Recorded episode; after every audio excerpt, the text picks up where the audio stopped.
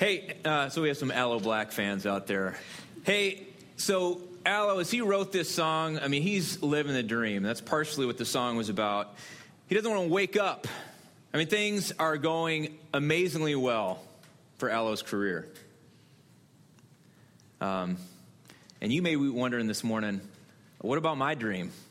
Um, I don't know what happened to my dream. It feels like my dream is over because I feel stressed, maybe a little bit lost, a little disconnected today.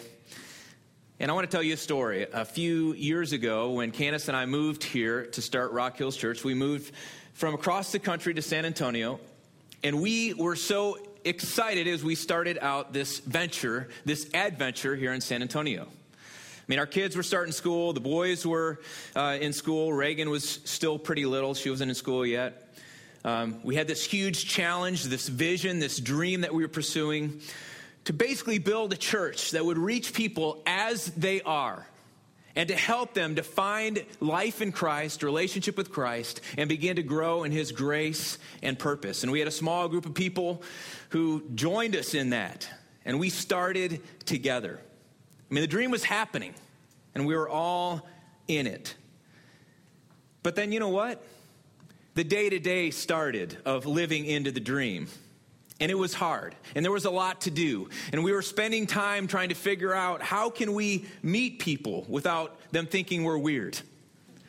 How can we share our life and faith? How can we get to know people? And how can we invite people into this to join us?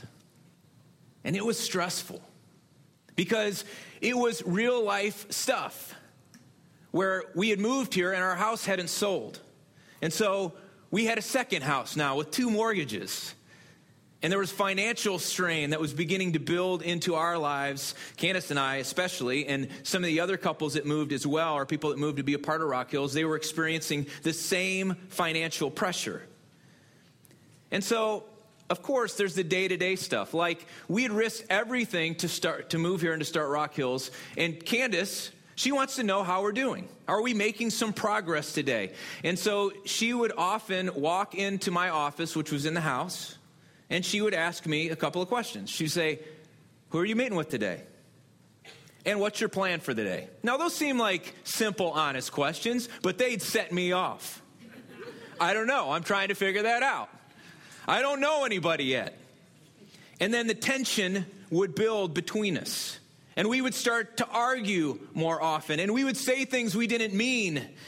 And we would get pretty sarcastic with each other with our words and our faces. You know what I'm talking about. And there were days that we didn't look much like Jesus at all. And sometimes when we would have these discussions, I would just start, I would just walk out of the room, and sometimes I would walk out of the house which is great leadership, isn't it? But the weeks began bleeding together, and we were busy doing what we were convinced that God wanted us to do, but we were caught in this miserable cycle. Something was off. Candace and I were disconnected. Our life wasn't working. And maybe you feel like that too.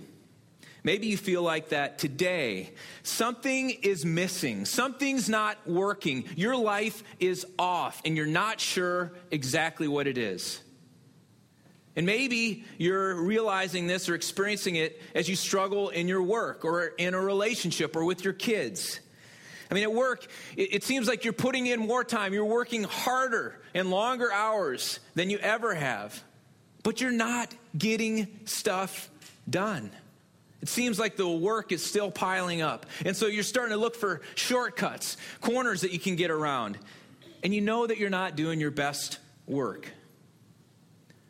Or there's something going on in your relationship, your relationship with your spouse. And you know something's off, but you don't have energy to engage.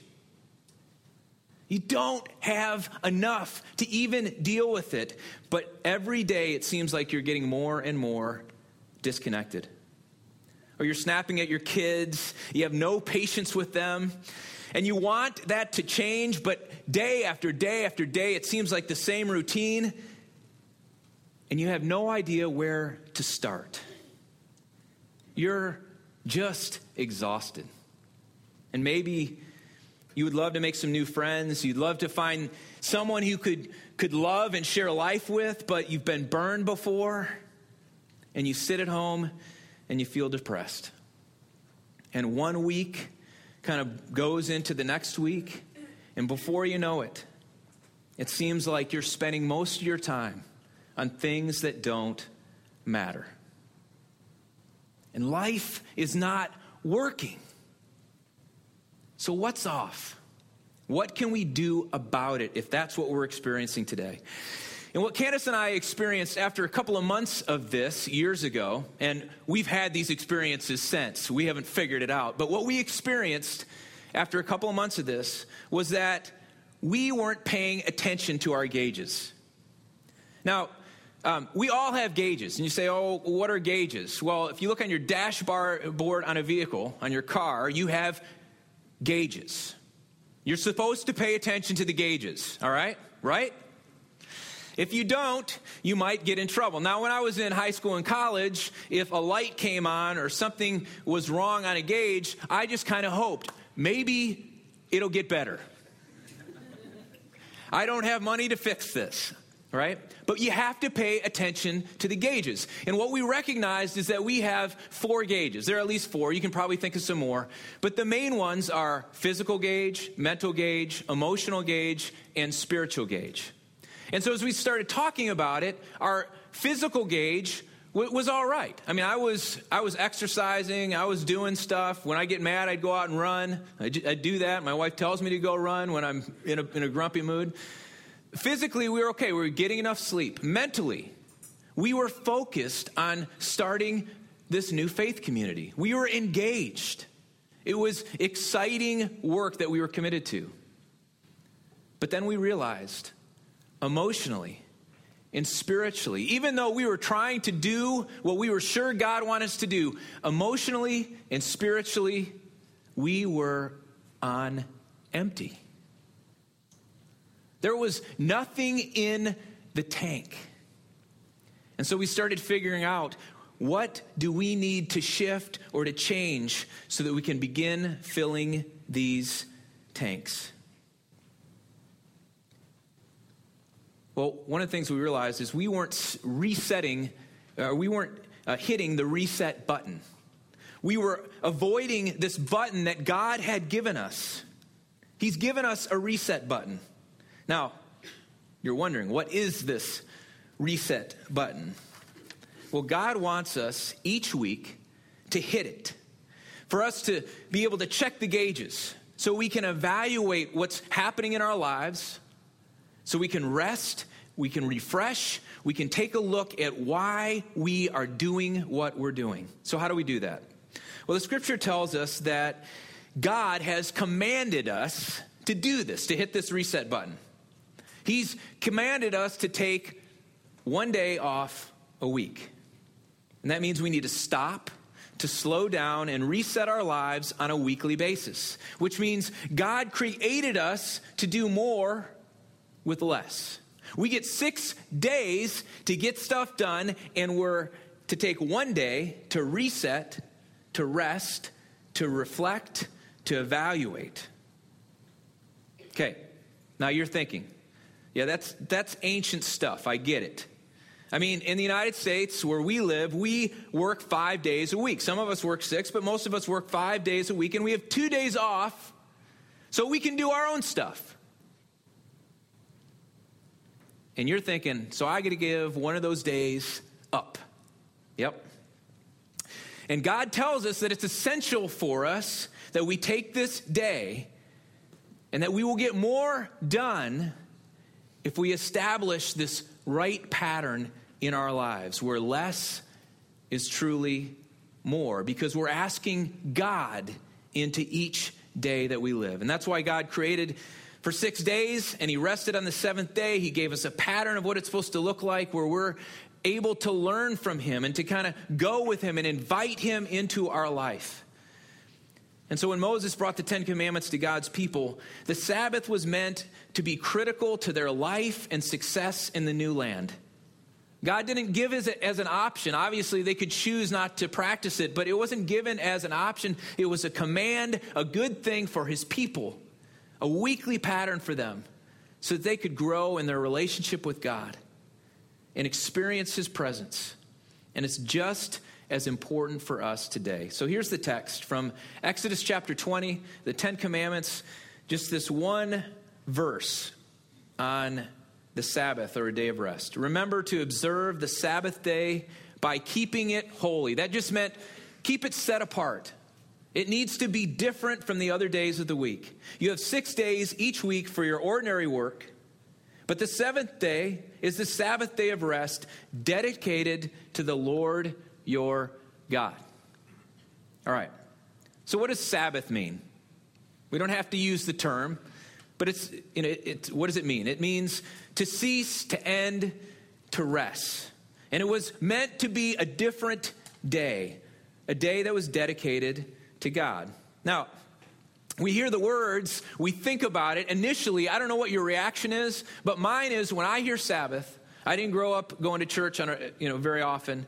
So when I thought of Sabbath, I thought, oh, that's, that's something religious. It's a religious requirement. It's a day to be bored out of your mind where there's a long list of things that you can't do. Okay? If you grew up in church and you was very conservative, that you probably experienced some of that. It's a day to feel guilty, and you say, ah, "I'll pass on that. I feel guilty enough as it is." But that wasn't God's intent, even though many religious groups have made this day of rest like that. God's intent was to make a day that would be a gift to us. It was meant to be a gift that would define the rest of our week and to create a weekly pattern in our lives where we could find a rhythm to focus on what's most important. A pattern where we can stop and look ahead to say, okay, this week ahead, God, I need you to go with me. I need to remember that you're in control and I'm not. And you know what? As Candace and I checked the gauges and we looked at our own life and what was wrong and why we were so low emotionally and spiritually, we realized that we had no Sabbath. We weren't stopping. We were in a pattern where day after day we were working. We didn't have church services yet, and we'd gather with our, our group of people, but we really weren't resting. We weren't stopping. We weren't resetting. And so we just keep going and going and getting more and more empty. And you know what? Uh, living on empty isn't good for anybody, no matter how good your intentions. And if you're there this morning, hey, that's okay. There, there are lots of us that have been empty. We're probably empty today. We can figure it out together as we look to God. But staying empty is not good. And so, if you're empty this morning, God has some words of life for you today. So, how about a, a what if question? So, we do think that, hey, this is, I, I don't know how I'm going to be able to get enough done if I take a day off. But God says, less is more. What if the key to your success and health is taking a day to connect with God? What if that's the key ingredient that will focus your energy and your time this week? What if you stopped and you rested in who Jesus is, what he's like, what he's about, what he's done for you, and what it means to be in relationship with him and to invite him into each moment of your day?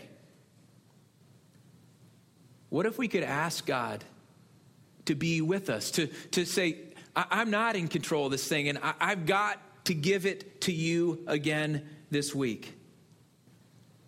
Well, I think that we would find and that we, we will find that we can, we can start to reset. And we can start making some corrections and some adjustments to how we spend our week. Maybe dropping things in your life or in your schedule that are not important, that are emptying you that are making you unhealthy.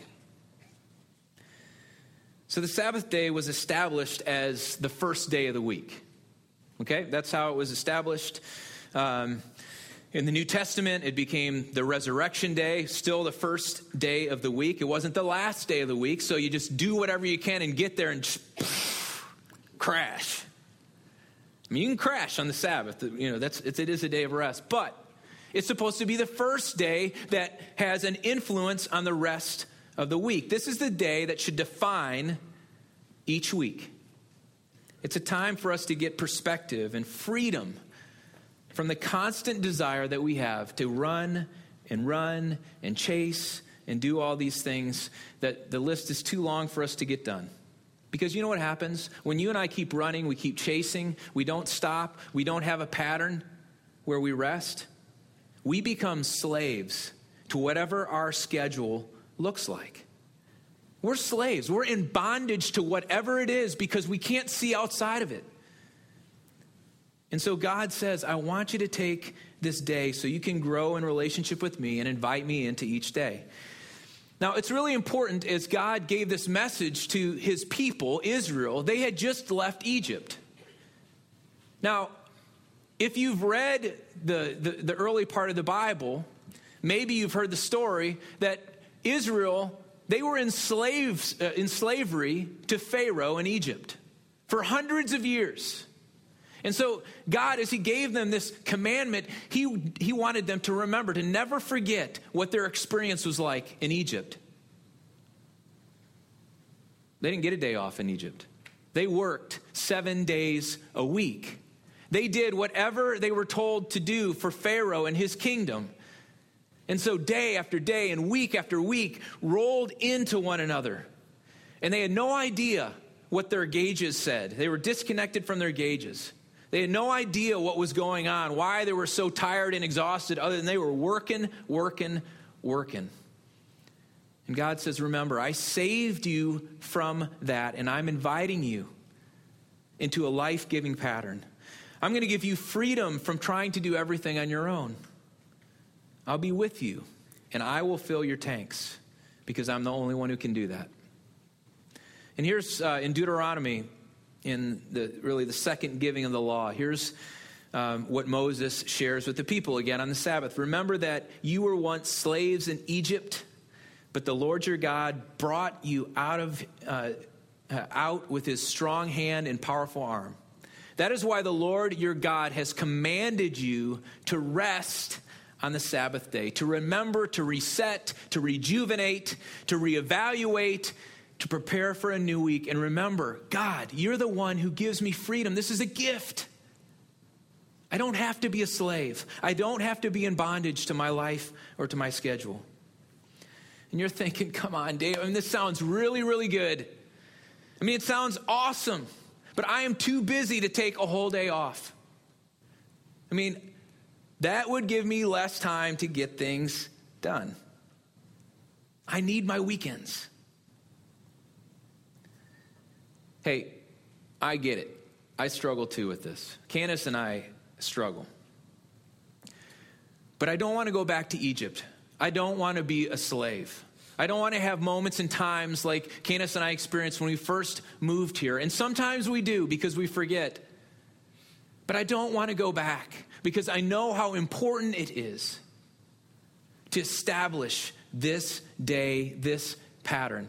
And so here's what I try to do um, Sundays, I mean, that's, that's a, uh, and it says uh, your ordinary work week. Sunday is an ordinary work day for me, right?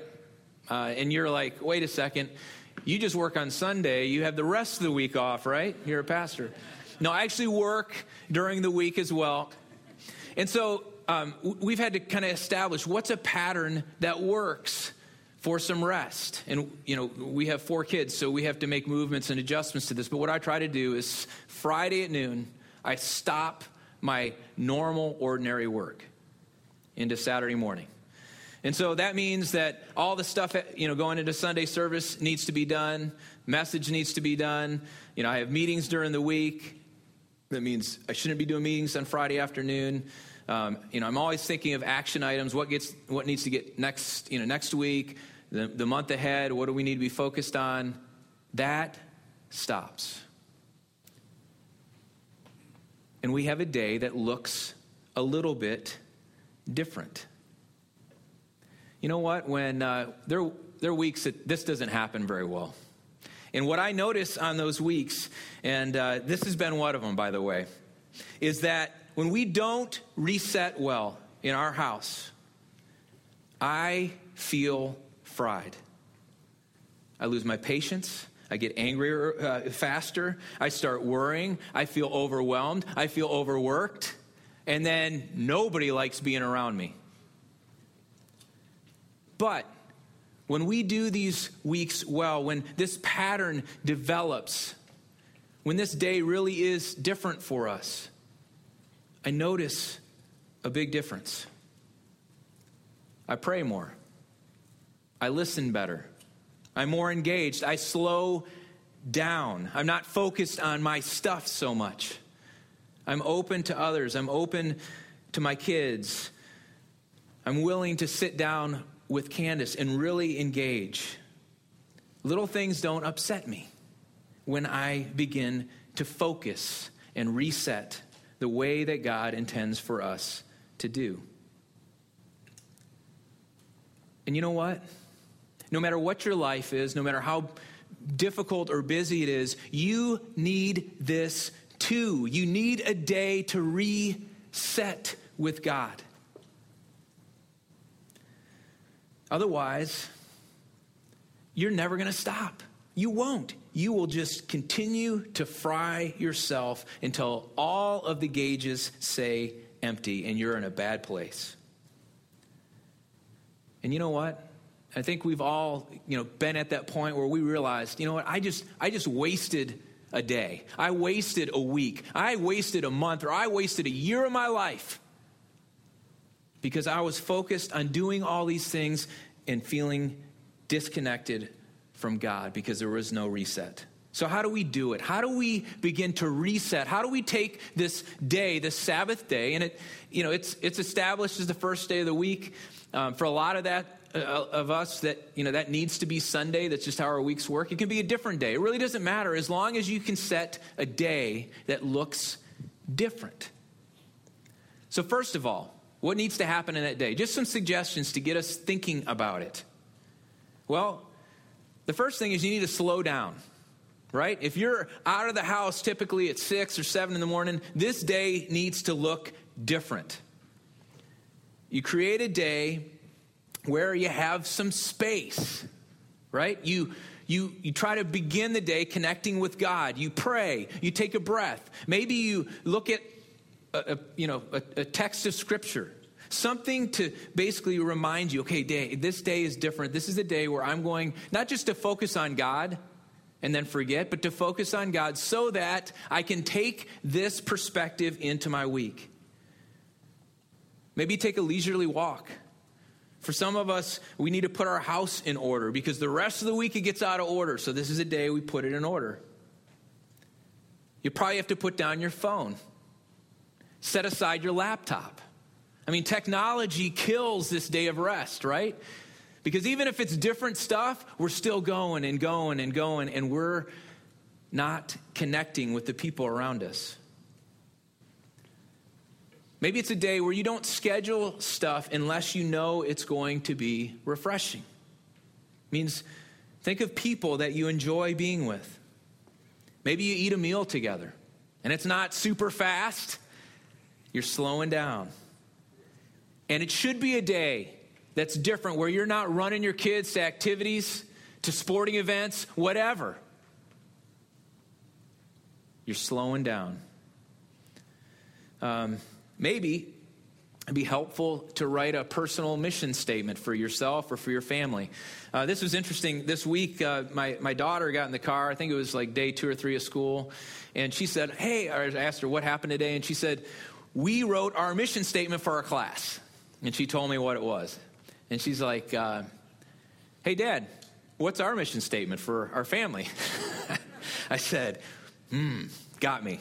Good, good. Because we got this general thing going, but as I thought about it, and this is what I'm working on right now, it's something simple. It, it's, it's something like this to pursue Jesus each day and learn from him and practice his way of life.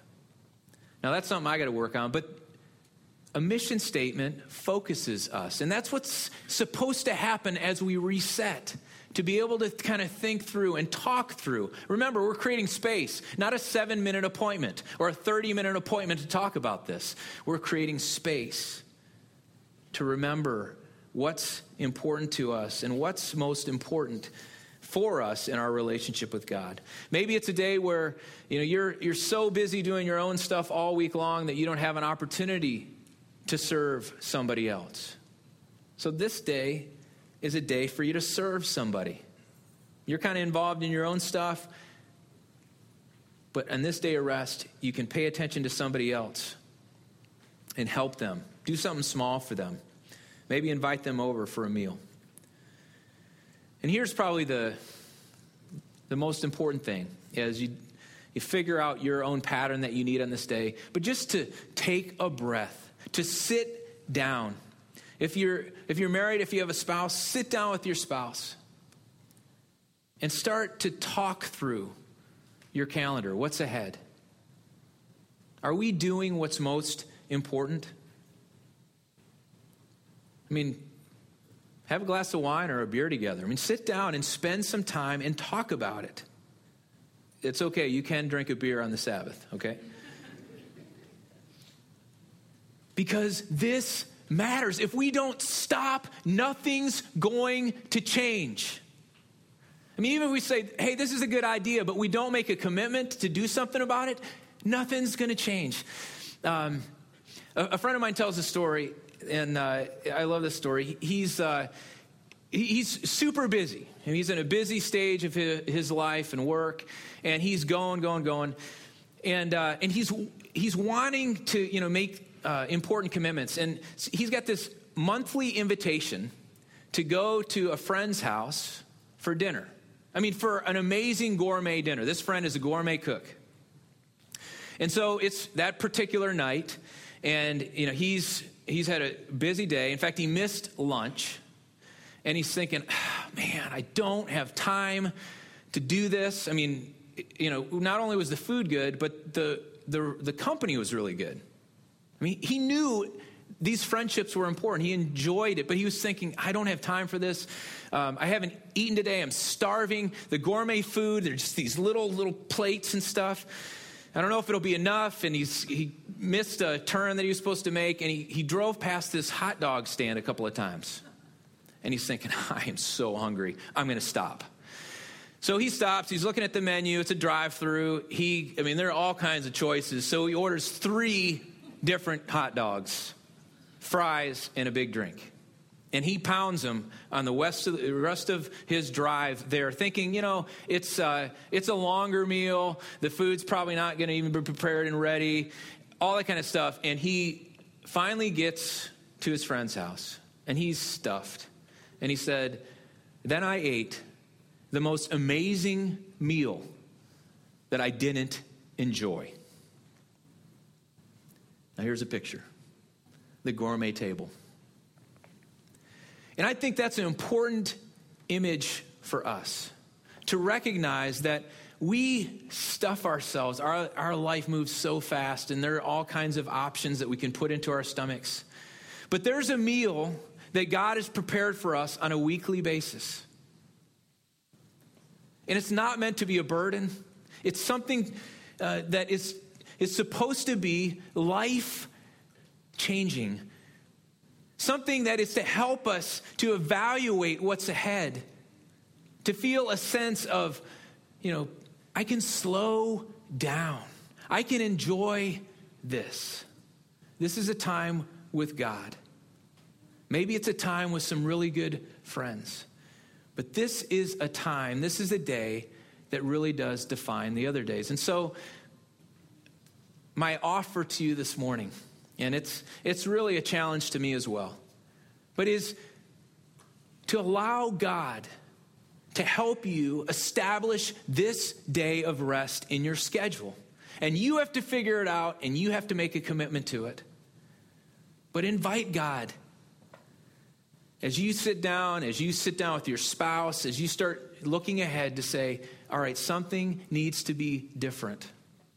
We've got to start looking at our gauges. We've got to figure out how we can experience more of God, not just on this one day, but when we do experience God on this one day, it helps us each day of the week.